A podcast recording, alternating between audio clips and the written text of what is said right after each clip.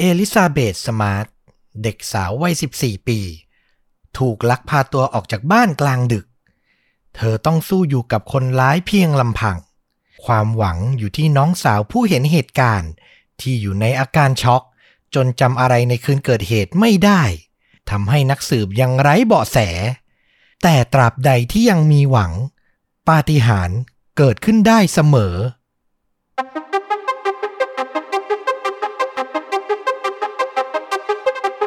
สวัสดีครับ สวัสดีครับ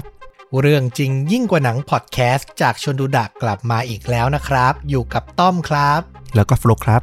วันนี้ก็จะมาถ่ายทอดหนึ่งเรื่องจริงสุดเข้มข้นจนถูกนำไปสร้างเป็นภาพยนตร์เหมือนเดิมนะครับ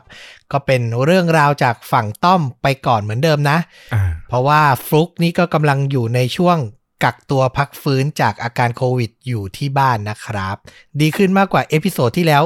พอสมควรใช่ไหม ก็ดีขึ้นเรื่อยๆ อืม ดีนะครับ ก็ใครที่รอฟังเรื่องราวจากฟลุกก็รออีกนิดนึงนะ ก็มาฟังเรื่องราวจากทางฝั่งต้อมไปก่อนนะครับ วันนี้นี่ต้องบอกว่าต่อยอดจาก episode ที่แล้วเลยอ่า episode ที่แล้วที่ผู้หญิง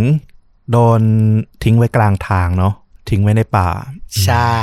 เป็น 30 ชั่วโมงในการสืบหาหญิงสาวอย่างแอชลีย์ลีฟ นะครับ ไปเจออีกหนึ่งเรื่องราวฟลุกที่สำหรับเรานะ เราว่าเข้มข้นกว่าตอนที่แล้วอีกอืมครั้งที่แล้วเนี่ยมันเป็นเวลาประมาณวันกว่าๆใช่ไหมแต่ครั้งเนี้ยกินเวลายาวนานกว่านั้น และสิ่งที่เด็กสาวที่โดนลักพาตัวต้องเจออะโหดร้ายกว่านั้น อืมอืมน่าสนใจมากๆเนี่ย โอเคครับ ไม่ให้เป็นการเสียเวลาก็ขออนุญาตเริ่มต้นเรื่องราวเลยแล้วกันนะครับ วันนี้นี่อยากพาคุณผู้ฟังทุกท่านกับฟลุก ไปที่เมืองที่มีชื่อว่า Salt Lake City อืมมันอยู่ในรัฐยูทาห์ประเทศสหรัฐอเมริกาครับ เหตุการณ์เริ่มต้นในกลางดึกของวันที่ 5 มิถุนายนปี 2002 เมื่อเด็กสาววัย 14 ปีคนหนึ่ง ที่มีชื่อว่าเอลิซาเบธสมาร์ทตื่นขึ้นมากลางดึกฟลุกอืมแล้วก็ต้องพบกับภาพที่ไม่คาดคิด คือมีมีด จ่ออยู่ที่คอของเธออืมมีคนนะเอามีดจ่อที่คอของเธออยู่นะครับ เป็นชายปริศนาคนหนึ่งที่บุกเข้ามาในห้องนอน เขาเนี่ยพูดบอกให้เธอเนี่ยเดินตามเขาไป ไม่อย่างนั้นเขาจะฆ่าเธอ รวมถึงฆ่าคนอื่นๆ ในครอบครัวของเธอด้วยอืมในตอนแรกเอลิซาเบธเนี่ยคิดในใจว่าพยายามอยากจะ ปลุกน้องสาวที่นอนอยู่ข้างๆ แต่ด้วยความกลัวนึกออกใช่ป่ะ อายุแค่ 14อ่แล้วมีผู้ชายที่ไหนไม่รู้อะโผล่มาในห้องนอนแล้วขู่อย่างนั้นอะ เธอก็กลัวมาก อืเธอก็เลยตัดสินใจ ยอมทำตามชายปริศนาคนนั้น เธอใส่รองเท้าที่เขาเลือกให้ แล้วก็เดินลุกออกจากเตียงไปกับเขาครับ ต้องบอกว่าเหตุการณ์ในขณะนั้นนะมันบีบใจมากนะ และน้องสาวของ เอลิซาเบธที่นอนอยู่ข้างๆอะ ที่มีชื่อว่าแมรี่แคทเธอรีนอะ จริงๆแล้วอะ เธอตื่นขึ้นมาแล้วอ๋อเธอเป็นเด็กสาววัยเก้าขวบที่กำลังหวาดกลัวอย่างมาก และก็ไม่กล้าที่จะส่งเสียงร้องเรียกพ่อหรือแม่เลย เมื่ออลิซาเบธกับชายปริศนาเดินออกไปจากห้อง แมรี่แคทเธอรีนน่ะก็ค่อยๆ ลุกจากเตียงนอน แล้วเดินไปแอบดูที่ช่องระหว่างประตูห้อง เมื่อเธอเห็นว่าชายคนนั้นกับพี่สาวอะ ยังยืนอยู่ตรงบันไดอะ เธอก็กลัวมากและไม่กล้าที่จะเดินออกไปเพื่อปลุกพ่อและแม่ที่อยู่ห้องข้างๆ สิ่งที่เธอทำได้ก็เพียงเดินกลับมานอนคลุมโปงอยู่บนเตียงด้วยความหวาดกลัว จนเวลาผ่านไปถึงสองชั่วโมงเต็มอืมอืมมันเป็นเวลาใกล้เช้าแล้ว แมรี่แคทเธอรีนก็รวบรวมความกล้าลุกออกไป หาพ่อกับแม่อีกครั้ง ตอนแรกอะ่ะ พ่อและแม่ของเอลิซาเบธและแมรี่แคทเธอรีนเนี่ยคิดว่ามันเป็นแค่ฝันร้ายของลูก แต่เมื่อพวกเขาออกสำรวจรอบๆบ้านแล้วไม่พบเอลิซาเบธพวกเขาจึงรู้ว่า เธอถูกลักพาตัวไปจริง ๆ ครับ เราเข้าใจแมรี่แคทเธอรีนมาก ๆ เลยเนาะเก้าขวบอะเด็กสาวอายุแค่นั้น คือมันทำอะไรไม่ถูกอะนะ คือโทษเธอไม่ได้หรอก เป็นเราช่วงที่อายุเก้าขวบเองเราก็คงทำอะไรไม่ถูกเหมือนกันจริงๆอะถูกใช่เลยถถึงตอนนั้นเนี่ยครอบครัวสมาร์ทเนี่ยก็รีบแจ้งความ และเมื่อตำรวจมาถึงสำรวจรอบบ้าน ก็พบว่าไม่มีร่องรอยงัดแงะใด ๆ เลยนะอืมสุดท้ายสรุปได้ว่าคนร้ายอะเข้ามาทางหน้าต่าง ที่เปิดทิ้งไว้ในครัว เนื่องจากในเย็นวันนั้นน่ะ แม่ของเอลิซานเบธอะทำมันฝรั่งไหมแล้วกลิ่นมันก็ตลบอบอวนเลยนึกออกปะอ่าคนในบ้านน่ะ ก็เลยเปิดหน้าต่างทิ้งไว้เพื่อระบายกลิ่น แล้วลืมปิด เป็นช่องทางให้คนร้ายอะเข้ามาได้อื้อหือมันจังหวะเหมาะเจาะมากเลยนะเนี่ย ใช่ คือถ้ามีการป้องกันที่ดีกว่านั้น อาจจะมีแบบเสียงดังก๊อกแก๊กและทำให้พ่อและแม่รู้ตัวได้เร็วกว่านั้นนะอืมอันนี้ก็เป็นแบบรายละเอียดเล็ก ๆ น้อย ๆ ที่น่าเสียดายนะครับ หลังจากวันเกิดเหตุ 5 มิถุนายนนับไป 9 วัน จนถึงวันที่ 14 มิถุนายนปี 2002ตำรวจก็ได้เบาะแสผู้ต้องสงสัย เป็นผู้ชายที่มีชื่อว่าริชาร์ดริชชี่ เขาเป็นอดีตนักโทษที่โดนจับกลุม คือตอนนั้นนะเขาโดนจับกุมนะ แต่ไม่ได้โดนในข้อหาลักพาตัวเด็กนะอืมโดนในข้อหาละเมิดทัณฑ์บน โดยริชาร์ดอะ เคยถูกพ่อของเอลิซาเบธอะ จ้างให้มาทำงานในบ้านในเวลาก่อนหน้านี้อืมหลังผ่านการสืบสวนต่อมาก็พบว่าเขาอะ ขโมยเครื่องเพชรในบ้านของครอบครัวสมาร์ทเนี่ย รวมทั้งเพื่อนบ้านละแวกใกล้เคียง ไปหลายหลังเลยตำรวจอะจึงเริ่มสงสัยว่าเขาอาจจะมีส่วนเกี่ยวข้องในการหายตัวไปของเอลิซาเบธด้วย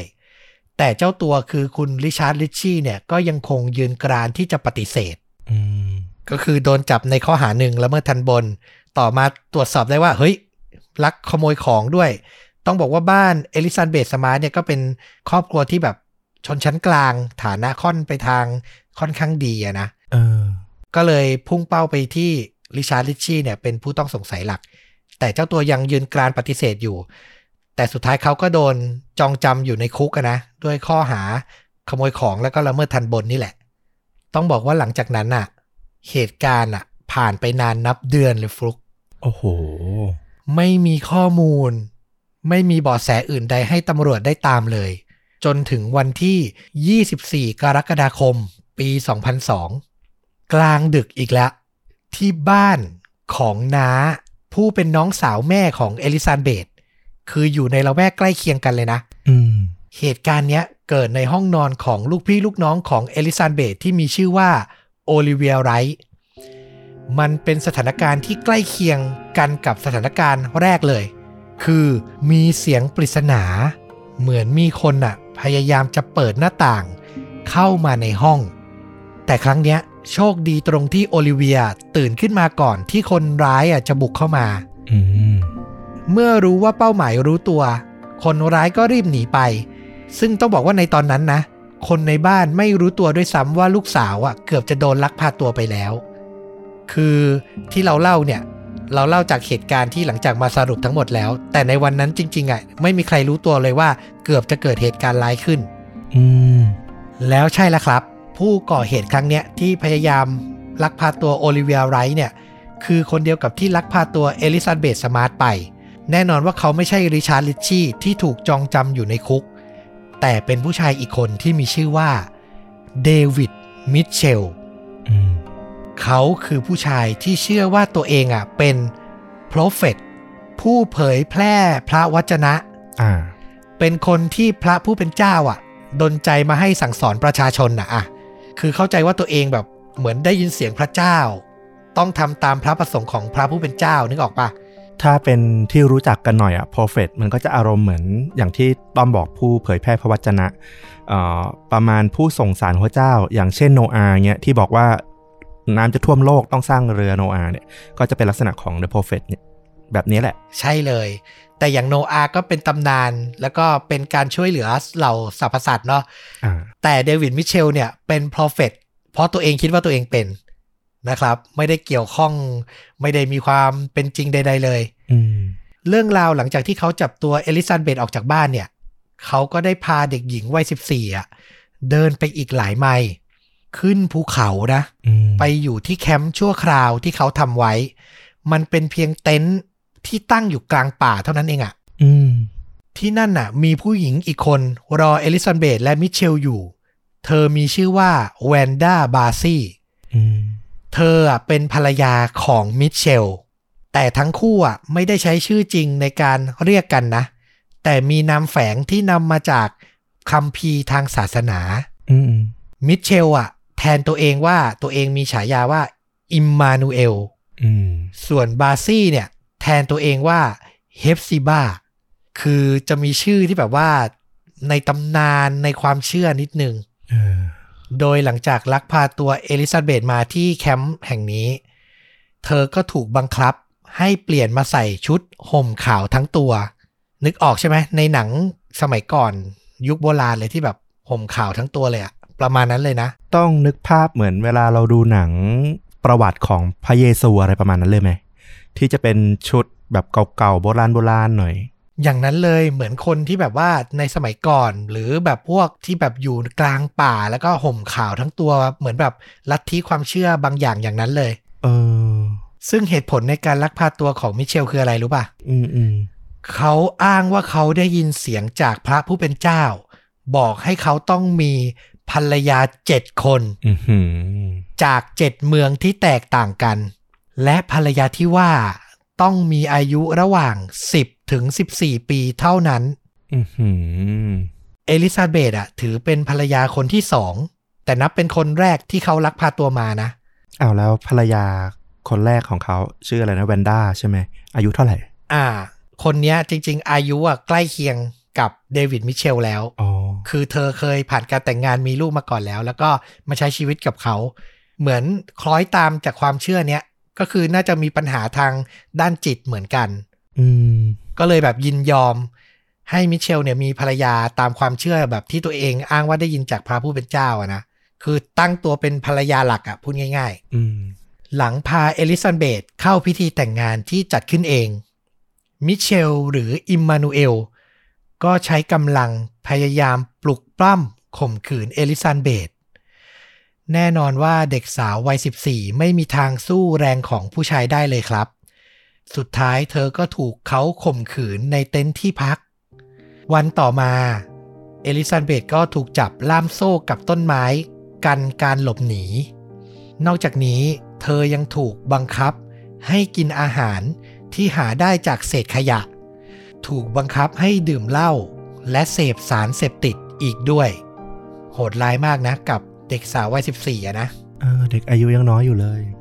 หลังจากนั้นน่ะ ต้องบอกว่ามิเชลอะ ขืนใจเธอแทบทุกวัน บางวันน่ะมากกว่าหนึ่งครั้ง จนเธออะหวาดกลัว ไม่กล้าแม้แต่จะคิดหลบหนี หรือทำอะไรนอกเหนือคำสั่งของเขาอืมมีครั้งหนึ่งนะ เธอได้ยินเสียง คล้ายลุงของตัวเองอะตะโกนเรียกชื่อเธอจากในป่าบริเวณใกล้เคียงที่พักที่เธออยู่อืม คือการค้นหามันก็แบบลึกเข้ามาถึงในป่าแล้วอะเธอได้ยินเสียงคนตะโกนชื่อเธอแล้วนะ แต่ด้วยความหวาดกลัวว่าจะถูกทำร้ายทำให้เธอไม่กล้าแม้แต่จะตะโกนตอบกลับไปอะอืมต้องบอกว่าความหวาดกลัวมันฝังลึกลงไปในจิตใจ เธอได้แต่ยินยอมทำตามคำสั่งของมิเชลและบาซี่ อิสระอย่างเดียวที่เธอมี ก็คือการได้เลือกชื่อใหม่ที่นำมาจากในพระคัมภีร์ ที่ทั้งสองคนคือมิเชลกับบาซี่เชื่อถือ และเธอก็เลือกใช้ชื่อที่ชื่อว่าเอสเธอร์อืมคือมิเชลกับบาซี่อะพยายามจะล้างตัวตนเก่าของเธอไปทั้งหมดเลย ให้เธอเริ่มต้นชีวิตใหม่ เชื่อมั่นในสิ่งเดียวกับที่พวกเขาเชื่อพูดง่าย ๆนะครับ ย้อนนิดนึงสำหรับสาเหตุที่เราเล่าไปก่อนหน้านี้ที่โอลิเวียไลท์ญาติของเอลิซาเบธเกือบโดนลักพาตัวมาด้วยแล้วอะอืมจุดเริ่มต้นมันเป็นเพราะว่าเอลิซาเบธอะต้องการจะเก็บความทรงจำของครอบครัวไว้ในจิตใจบ้างอืมบางวันที่แบบระหว่างนั่งพูดคุยกันอย่างเงี้ย เธอก็ได้เล่าถึงความสนิทสนมระหว่างตัวเธอกับโอลิเวีย ให้เดวิดมิเชลฟัง สิ่งที่เขาทำหลังจากฟังคือ ไม่ได้แบบประทับใจหรือหรืออะไรนะอืมแต่กลับตั้งเป้าหมายว่าจะไปลักพาตัวเอาโอลิเวียผู้เป็นญาติของเอลิซาเบธอะมาเป็นภรรยาคนที่สามอืม เออ คือแบบจิตใจคือเราว่าปัญหาทางจิตมันหนักหนามากจริง ๆอะเขาน่าจะมีอาการหลงผิดอะแล้วเขาคงคิดว่าเรื่องเล่าที่อลิซาเบธเล่าให้เขาฟังเนี่ย เหมือนเป็นเสียงจากพระเจ้าที่ส่งผ่านอลิซาเบธมาใบ้ให้เขารู้ว่าภรรยาอีกคนหนึ่งของเขาจะเป็นใครอะไรอย่างเงี้ย ใช่ แต่พอดูภาพในความเป็นจริงแล้วมันน่ากลัวมากนะคนอย่างเงี้ยอืม คือมัน uncontrol แล้วมันทำไปโดยแบบตรรกะในความเป็นจริงมันไม่ได้เลยอะอืมแต่ก็โชคดีที่เขาทำได้ไม่แนบเนียนพอ ก็เลยทำให้บ้านของโอลิเวียเนี่ยรู้ตัวก่อน ไม่งั้นนะก็เธอก็ต้องเป็นผู้เคราะห์ร้ายคนถัดไปนะครับ เหตุการณ์ก็ดำเนินต่อไปฟลุกจนถึง 30 สิงหาคม ปี 2002 ตอนเนี้ยนับเป็นเวลาเกือบ 3 เดือนแล้วที่เอลิซาเบธหายตัวไปอืม ในวันนั้นผู้ต้องสงสัยหลักอย่างริชาร์ดริชชี่ที่ถูกจองจำอยู่ในคุก ก็เสียชีวิตลงด้วยอาการเลือดข้างในสมองอ๋อทำให้ทางตำรวจและครอบครัวสมาร์ทยังคงมืดแปดด้าน ไม่รู้ว่าจะตามหาลูกสาวคนโตจากที่ไหน ในตอนนั้นน่ะอลิซาเบธเริ่มได้รับความไว้วางใจ และได้ติดตามมิเชลและบาเซียออกมาจากที่พักบ้าง ในบางครั้งอืมเหตุการณ์เกิดขึ้นในวันนั้นที่สำคัญก็คือ พวกเขาทั้ง3คนเดินทางไปยังห้องสมุดประชาชน ก็คือห้องสมุดสาธารณะนะ ที่อยู่ในเมือง เหตุผลที่ไปเพราะอะไรรู้ป่ะอืมเดวิดมิเชลต้องการไปดูแผนที่เพื่อหาแหล่งที่อยู่ใหม่ แล้วก็จะได้เป็นที่ทางในการหาภรรยาคนถัดไปอืมอืมอุกอาจมากนะเอาจริงใช่ แต่อย่างไรก็ตามการเดินทางไปยังห้องสมุดในวันนั้น เอลิซาเบธยังถูกปิดบังใบหน้าไว้ ภายใต้ผ้าคลุมศีรษะๆอืมแต่ในวันนั้นถือว่าโชคดี เมื่อมีตำรวจสายสืบคนหนึ่ง เห็นถึงความไม่ชอบมาพากลของทั้งสามคนอืมเขาเดินเข้ามาพูดคุยสอบถามกับมิเชลว่าเคยเห็นเด็กสาวที่หายออกจากบ้านไปที่มีชื่อว่าเอลิซาเบธหรือไม่ คือตำรวจก็คงเห็นเด็กสาววัยใกล้เคียงกับที่เขาตามหาอยู่อะอืมเออ แล้วถูกผ้าคลุมศีรษะอยู่นึกออกปะก็เลยสงสัยเดินมาถาม มิเชลอะใจเย็นมาก เขาตอบปฏิเสธไปว่าไม่เคยได้ยินข่าวไม่เคยพบเห็นเด็กที่ว่านั้นเลย แล้วก็บอกตำรวจเพิ่มเติมว่าหญิงสาวที่มากับเขาที่ปิดบังใบหน้าอยู่เนี้ยเป็นลูกสาวของเขาเองอืมตำรวจก็เจรจาต่อ ขอเปิดดูใบหน้าหญิงสาวคนนี้หน่อย แต่มิเชลอะให้เหตุผลอ้างว่า ตามความเชื่อในศาสนาของเขา คนที่มีสิทธิ์จะเปิดดูหน้าลูกสาวของเขาได้ ต้องเป็นผู้ที่จะแต่งงานเป็นสามีเท่านั้นอืมมิเชลบอกว่า หวังว่าคุณตำรวจเนี่ยจะไม่ละเมิดสิทธิและความเชื่อในศาสนาของเขาอืมเอาข้ออ้างนี้มาอ้างเนอะในสหรัฐอเมริกาสิทธิในเรื่องของศาสนามันก็ค่อนข้างสำคัญมากทีเดียว อืม ในที่สุดตำรวจนักสืบก็ยินยอม แล้วก็เดินหันหลังกลับไป ทั้งหมดเนี้ยเกิดขึ้นโดยที่เอลิซาเบธไม่แม้แต่จะส่งเสียงใด ๆ ออกมาทั้งนั้น เพราะเธอถูกบาซี่ภรรยาคนแรกเนี่ยข่มขู่ด้วยการบีบที่ต้นขาอย่างรุนแรง โดยตำรวจไม่เห็นนะอืมอย่างที่เราบอกคือเธอหวาดกลัวจนแบบถึงขั้นสุดแล้วอะ่ะ ไม่กล้าทำอะไรเลยแม้แต่น้อย มันใกล้เคียงมากที่เธอจะถูกพบตัวนึกออกปะแต่เหตุการณ์มันก็ผ่านไปโดยไม่มีอะไรเกิดขึ้น คือมันกัดกินในหัวใจเธอแล้วอะคือแบบเราอ่านไปแล้ว เรารู้สึกมากๆเลยว่าแบบเสียดายนะ แต่ก็เข้าใจเธอเลย มันฝังอยู่ในหัวเธอไปแล้วอะความหวาดกลัวเนี้ยอืมเหตุการณ์ก็เลยดำเนินต่อจนไปถึง1เดือนต่อมา เดือนกันยายนมิเชล บาซี่และเอลิซาเบธก็ได้โบกรถ ร่อนเร่ย้ายเมืองจากซอลต์เลกซิตี้ไปอยู่ที่เมืองซานดิเอโกรัฐแคลิฟอร์เนีย ซึ่งอยู่ห่างกันเนี่ยมากถึง 1,200 กิโลเมตรอืมอืมคือไกลมากฟลุกข้ามรัฐอะจากยูทาห์ไปแคลิฟอร์เนียนะครับ พวกเขายังใช้ชีวิตเหมือนเดิมก็คืออาศัยตั้งเต็นท์พักชั่วคราวในป่าลึก และก็นานๆจะเข้าเมืองมาขออาหารจากศูนย์พักพิง ของคนเร่ร่อนเพื่อประทังชีวิต มิเชลอะพยายามจะจับตัวเด็กสาวคนอื่นมาเป็นภรรยาคนใหม่ แต่ก็ยังคงประสบความล้มเหลว คือเขาก็ไม่ใช่นักลักพาตัวมืออาชีพอะนะ คือทำตามเสียงในสมองแค่นั้นเอง ก็ยังก่อความผิดพลาดไว้อยู่ ตอนนั้นเอลิซาเบธรู้สึกในใจว่า เธออยู่ไกลจากครอบครัวมากขึ้นทุกที และเริ่มหมดหวังที่จะได้กลับไปหาพวกเขาแล้ว ถัดมาอีกหนึ่งเดือน ถึงวันที่ 12 ตุลาคม เป็นเวลาสี่เดือนกว่าหลังการหายตัวไปของเอลิซาเบธแมรี่แคทเธอรีนวัย 9 ขวบ ผู้เป็นน้องสาวเป็นคนคนเดียวที่เป็นพยานผู้เห็นเหตุการณ์ในคืนเกิดเหตุอะนะอืมแต่ต้องบอกว่าก่อนหน้านี้ เธอมีอาการช็อก เพราะได้รับความหวาดกลัวเกินไป จนทำให้จำเหตุการณ์ในวันนั้นน่ะ ไม่ได้เลยแม้แต่น้อยฟลุก โอ้โห โชคร้ายมากนะ โชคร้ายมากตำรวจพยายามจะสอบถามผู้เป็นน้องสาวเนี่ย แล้วแต่ไม่ได้สิ่งใดกลับมาเลย จนถึงวันนั้น 12 ตุลาคม ปี 2002 ในขณะที่แมรี่แคทเธอรีนเปิดอ่านหนังสือ Guinness World Record เธอไปเจอภาพของหญิงสาวที่มีมัดกล้าม คือเล่นกล้ามอะ่ะอืมแล้วมันดันสัมพันธ์กับความทรงจำที่หายไปของเธอ มันทำให้ภาพความทรงจำในคืนนั้นน่ะแวบกลับเข้ามาในหัวบางส่วนอืมเธอจดจำใบหน้าของชายหนุ่ม ผมยาว ผมเผ้าลุงลังอะ่ะที่ลักพาตัวพี่สาวเธออะได้ บังเอิญมากนะ คือการเห็นหญิงสาวผมยาวมีมัดกล้าม มันทำให้เธอรีมายไปถึงหน้าของชายหนุ่มที่ผมเผ้าลุงลังในวันนั้นนะฟลุกเออ แล้วเธอก็จำเสียงที่เขาพูดได้ว่าเขาบอกว่าตัวเองอะ ชื่อว่า อิมมานูเอลโอ้ เมื่อครอบครัวสมาร์ทและตำรวจได้ยินชื่อเนี้ย ก็รู้เลยว่าอิมมานูเอลเนี่ยไม่ใช่คนแปลกหน้าของครอบครัว เขาเคยเจอสมาชิกในครอบครัวทั้งหมดมาแล้วฟลุกเอาเหรอ ใช่ ย้อนกลับไปในปี 2001หนึ่งปีก่อนเกิดเหตุนะ ในวันหนึ่งที่แบบมีอากาศหนาวมากๆ แม่ของเอลิซาเบธอะอยู่ในบ้านแล้วมองออกไปที่ถนนฝั่งตรงข้าม แล้วเห็นชายไร้บ้านคนหนึ่ง ยืนอยู่ด้วยความเหน็บหนาว เธอสงสารก็เลยเดินออกจากบ้านแล้วข้ามถนนไปมอบเงินห้าเหรียญอะให้ชายคนนั้น อืม เขาแนะนำตัวว่าตัวเองชื่อว่า อิมมานูเอล หรือเดวิดมิเชลนี่แหละ หลังจากนั้นน่ะ พ่อของเอลิซาเบธเห็นเหตุการณ์ก็เดินตามภรรยาไป แล้วก็ไปบอกมิเชล หรืออิมมานูเอลว่า ถ้าสนใจอะ มาเป็นคนงานช่วยซ่อมแซมหลังคาบ้านให้หน่อย แล้วก็จะได้รับค่าจ้างเพิ่ม อืม มิเชลก็ตอบตกลง และนั่นเป็นครั้งแรกที่ทำให้เขาอะได้พบกับเป้าหมายคือเด็กสาวอย่างเอลิซาเบธที่อาศัยอยู่ในบ้าน นอกจากเนี้ยเขาอะจึงได้รู้ถึงแปลนบ้านภายในอะทั้งหมดอีกด้วยอืมคือมันไม่ใช่เหตุการณ์บังเอิญ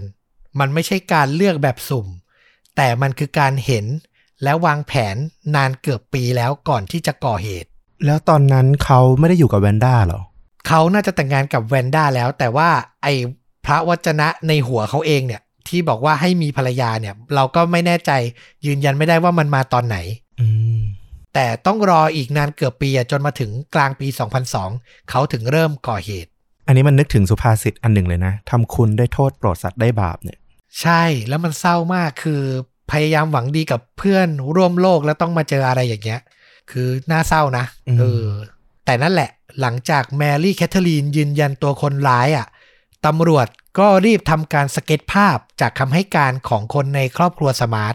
ก็คือประกอบด้วยพ่อ แม่แล้วก็แมรี่แคทเธอรีนใช่ไหมแต่ที่น่าเสียดายก็คือ ภาพสเก็ตทั้ง 3 ภาพจากทั้ง 3 คนเนี้ย มันแตกต่างกันมากเกินไปฟลุกอืมเพราะว่าเดวิดมิเชลอะ วันนั้นที่มาซ่อมหลังคาบ้านอะเขาอยู่ไม่กี่ชั่วโมง และนึกออกใช่ป่ะมันเป็นเหตุการณ์แบบเจอกันวันเดียวแล้วก็จากกันไปอะเออ คือแต่ละคนอะจดจำใบหน้าเขาได้ไม่แม่นเลย มันเลยทำให้ตำรวจยังไม่แน่ใจว่า เอ้ย หน้าไหนคือหน้าที่แท้จริง มันเป็นเบาะแสที่ไม่มากพอที่จะแบบไปสืบเจอตัวจริงได้ นอกจากเนี้ยยังมีความผิดพลาดอีกเล็กน้อยก็คือตำรวจอะจะนำชื่ออิมมานูเอลอะไป search ในฐานข้อมูลอาชญากรใช่ป่ะอืม แต่ดันไป search ผิดไปพิมพ์ว่าเอ็มมานูเอลคือ I M M A อะอิมมาอืมดันไปพิมพ์ว่า E M M A อะเอ็มมานูเอลตามความคุ้นชินนะนะใช่ตามความคุ้นชินของชื่อคนทั่วไป มันก็เลยไม่เจอข้อมูลที่เป็นประโยชน์แต่อย่างใดเลยฟลุกอื้อหือวันเวลามันก็เลยผ่านไป เหมือนจะมีความหวังแต่มันก็ยังไม่แบบสามารถเรียกว่าเป็นเบอดแสที่เข้มแข็งพอ ผ่านไปจนถึงวันที่ 3 เดือนกุมภาพันธ์ปี 2003 8 เดือนแล้วอะสุดท้ายภาพสเก็ตคนร้ายอย่างเดวิดมิเชลอะ ก็ถูกครอบครัวสมาร์ทอะนำไปออกอากาศทางรายการโทรทัศน์ไปทั่วประเทศ อเมริกาจะมีรายการหนึ่งที่ดังมาก ชื่อว่า America's Most Wanted อืมเออ ที่จะแบบคดีไหนที่ยังไขไม่ได้ คนร้ายที่ยังไม่ถูกจับ ก็จะถูกโชว์หน้าผ่านรายการเนี้ย และจะมีผู้ติดตามนับ 10 ล้านคนเลย ทั่วประเทศอืมวันนั้นแหละเป็นจุดเปลี่ยนฟลุกอำนาจของสื่อจริง ๆ หลังจากนั้นไม่นานเบาะแสสำคัญก็มาเลยจากพี่สาวและอดีตลูกเลี้ยงของมิเชลอ๋อไปแจ้งความกับตำรวจให้การเลยว่า คนร้ายอะน่าจะเป็นน้องชาย หรืออดีตพ่อเลี้ยงของพวกเขา นอกจากเนี้ยพวกเขายังเล่าต่ออีกว่า เดวิดมิเชลเนี่ยเคยมีประวัติลวนลามทางเพศกับลูกของตัวเองมาก่อนหน้านี้แล้วด้วยนะอืมอืมต้องบอกว่าหลังจากการออกอากาศไป และก็ได้ชื่อคนร้ายจริง ๆ แล้ว ตอนนี้เดวิดมิเชลถูกประกาศจับแล้ว เขาก็เริ่มไหวตัวทัน และจะรีบทำการย้ายออกจากซานดิเอโกเพื่อหนีไปที่เมืองอื่นที่ไกลกว่าเดิมอืมแต่เอลิซาเบธอะรู้ดีว่าถ้าหนีไปไกลกว่านี้ มันก็มีโอกาสน้อยมากที่ครอบครัวจะตามเธอเจอ เธอจึงออกอุบายฟลุกฉลาดมากอืมแกล้งพูดว่าตัวเองได้ยินเสียงของพระผู้เป็นเจ้าอืมอืมกระซิบบอกให้ทั้งหมด ย้ายกลับไปที่ซอลเลกซิตี้เมืองที่เธออยู่ล้ำมากอะเนี่ยล้ำมากและโชคดีมาก ๆ ที่เดวิดมิเชลอะ เหมือนจะไว้ใจเธอและและก็คล้อยตาม และยอมทำตามนั้น ในที่สุด วันที่ 12 มีนาคมปี 2003 ระหว่างที่มิเชล บาซี่และเอลิซาเบธกำลังเดินอยู่ในเมือง ที่อยู่ห่างจากซอลต์เลกซิตี้เนี่ยบ้านของเธอประมาณ 20 ไมล์หรือ 32 กิโลเมตรเท่านั้น ก็มีสุภาพสตรีสองคน พบเห็นและแจ้งตำรวจในเวลาใกล้เคียงกันว่า เด็กสาวที่ออกประกาศตามหาอยู่ในรายการ America's Most Wanted เนี่ย น่าจะปรากฏตัวอยู่แถวนั้น และในที่สุดตำรวจก็สามารถเข้าจับกลุ่มมิเชลและบาซี่ และให้ความช่วยเหลือเอลิซาเบธในเมืองนั้นในที่สุดครับอืมคือเจอตัวกลางเมืองกลางวันแสกๆเลย หลังจากนั้นก็เป็นเรื่องของการสอบสวนในชั้นศาลและเดวิดมิเชลเนี่ยก็แสบนอกจากโหดร้ายแล้วยังมีทริคมาก ๆ คือระหว่างที่อยู่ในศาลเนี่ย เขาจะแกล้งสวดมนต์ แล้วก็ร้องเพลงเสียงดังทำตัวเองเหมือนคนวิกลจริตอืม ต้องใช้จิตแพทย์อะมาพูดคุยและตรวจสอบนานหลายเดือนมากๆ กว่าจะได้ข้อสรุปว่าเขาอะจงใจทำเพื่อหลบหนีข้อหา แต่ในที่สุดศาลก็ว่าความคือไม่ตัดสินว่าเขาวิกลจริตแล้วว่าความเหมือนคนปกติ และก็ตัดสินให้เดวิดมิเชลต้องโทษจำคุกตลอดชีวิต โดยห้ามให้มีการขอทันบนปล่อยตัวโดยเด็ดขาด พฤติกรรมเป็นภัยต่อชุมชนสังคมอะนะถูกต้อง ส่วนบาซี่ผู้เป็นภรรยาก็ถูกตั้งข้อหาเป็นผู้สมรู้ร่วมคิด เธอถูกตัดสินให้จำคุก 15 ปีเต็ม และเพิ่งพ้นโทษเมื่อวันที่ 19 กันยายน ปี 2018 ที่ผ่านมานี้เองครับ อย่างไรก็ตามปัจจุบันเนี้ย เธอถูกขึ้นทะเบียนในฐานะผู้ที่เคยกระทำความผิดทางเพศ และต้องถูกควบคุมความประพฤติ โดยรัฐบาลกลางสหรัฐอะ ไปอีก 5 ปีเต็ม ก็คือต้องรายงานตัวตลอด ใช้ชีวิตปกติไม่ได้นะครับ สุดท้ายสำหรับตัวเอลิซาเบธสมาร์ทเองอะต้องบอกว่าความโหดร้ายมันยาวนานถึง 9 เดือนนะ ทั้งทางร่างกายและทางจิตใจ แต่เธอก็สู้และค่อยๆ ฟื้นฟูตัวเอง จนกลับมาใช้ชีวิตอย่างปกติสุขจนได้ มีประโยคนึงเป็นกำลังใจสำคัญจากแม่ของตัวเองอืม แม่พูดกับเธอว่า don't give them an utter second of your life คืออย่าไปให้ราคาให้ค่า ให้พวกเขามาอยู่ในชีวิตของเธออะแม้แต่เสี้ยววินาที คือจากเนี้ยไม่ต้องไปให้ค่าพวกมันแล้ว อย่าเอามันมาเก็บไว้ในจิตใจอืมประโยคเนี้ยเป็นประโยคที่เธอเก็บไว้ในใจแล้วก็สู้จนผ่านพ้นเรื่องราวร้ายๆ มาได้ในที่สุด เธอเติบโตและเรียนจบมหาวิทยาลัยในสาขาดนตรี ปัจจุบันเธอทำหน้าที่เป็นนักรณรงค์ เพื่อความปลอดภัยของเยาวชน นอกจากนี้ยังเขียนหนังสือเล่าเรื่องราวชีวิตของตัวเอง รวมถึงขึ้นพูดบนเวที TED Talk เพื่อสร้างแรงบันดาลใจให้คนทั้งโลกอีกด้วยอืมปัจจุบันน่ะ เธอแต่งงานและใช้ชีวิตกับสามีที่มีชื่อว่าแมทธิวอย่างมีความสุข พวกเขามีลูกที่น่ารักด้วยกัน3คนอืมต้องบอกว่าฟ้าหลังฝน ไม่ใช่หลังฝนน่ะหลังพายุมหาพายุเลย ก็ย่อมสดใสเสมอ ถ้าเราเข้มแข็งและผ่านมันไปให้ได้นะครับ ใครอยากดู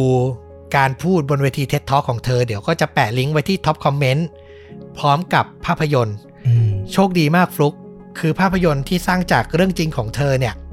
มันถูกสร้างโดยช่องทีวีของสหรัฐที่ชื่อว่า Lifetime คือเหมือนเรื่องของ Ashley Leaf episode ที่แล้วเลย ค่ายเดียวกันอ่า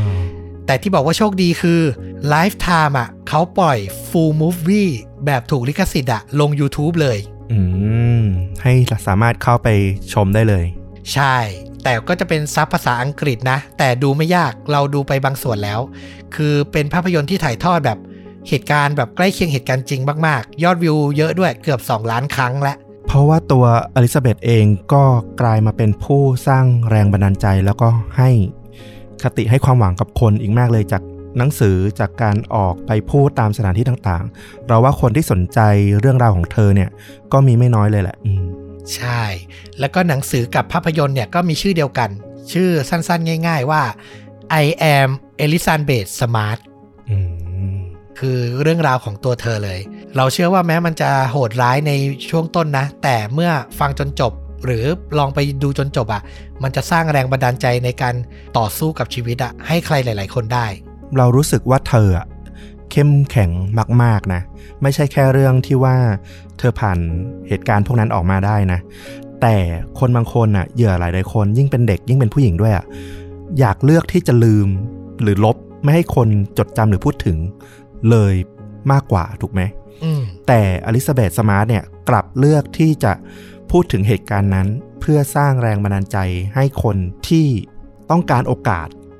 ครั้งที่สองในชีวิตอะอย่างเธออะสามารถกลับเข้ามาอยู่อยู่ในสังคมด้วยความภาคภูมิใจได้เหมือนอย่างเธอ ซึ่งมันเป็นเรื่องดีมากๆนะ ที่เธอสามารถทำได้เนี่ย เห็นด้วยเลย เราไปดูคลิป TED Talk ของเธออะอืมคอมเมนต์ข้างล่างที่เป็นแบบคนกดไลค์เยอะอะคือเห็นตรงกับที่ฟุกพูดเลย เขาพิมพ์ว่าแค่เธอเล่าเรื่องราวในชีวิต โดยไม่มีอาการสั่น หรือเสียน้ำตาได้เนี่ย ก็ถือว่าเธอมีพลังใจที่เข้มแข็งมาก ๆแล้วอะอืมคือเป็นบุคคลที่น่าชื่นชมมากๆ แล้วก็สร้างแรงบันดาลใจได้มาก ๆ จริง ๆ อยากให้ทุกคนลองชมกัน มีแบบถูกลิขสิทธิ์ชัดเจนอยู่ใน YouTube เลย เดี๋ยวแปะไว้ให้ที่ top comment เช่นเดียวกันนะครับ เอาละนี่ก็คือเรื่องจริงยิ่งกว่าหนังใน episode นี้นะ ใครชอบก็ฝากติดตามกดไลค์ กดแชร์ กด Subscribe กดกระดิ่งด้วยนะ ถ้าติดตามใน YouTube Facebook b l o g i t Spotify ก็ได้เหมือนเดิม search หาว่าชวนดูดะนะครับ แล้วกลับมาพบกับเรื่องจริงยิ่งกว่าหนังพอดแคสต์ได้ใหม่ในตอนต่อๆไป วันนี้ฟลุกกับต้อมลาไปก่อน สวัสดีครับ สวัสดีครับ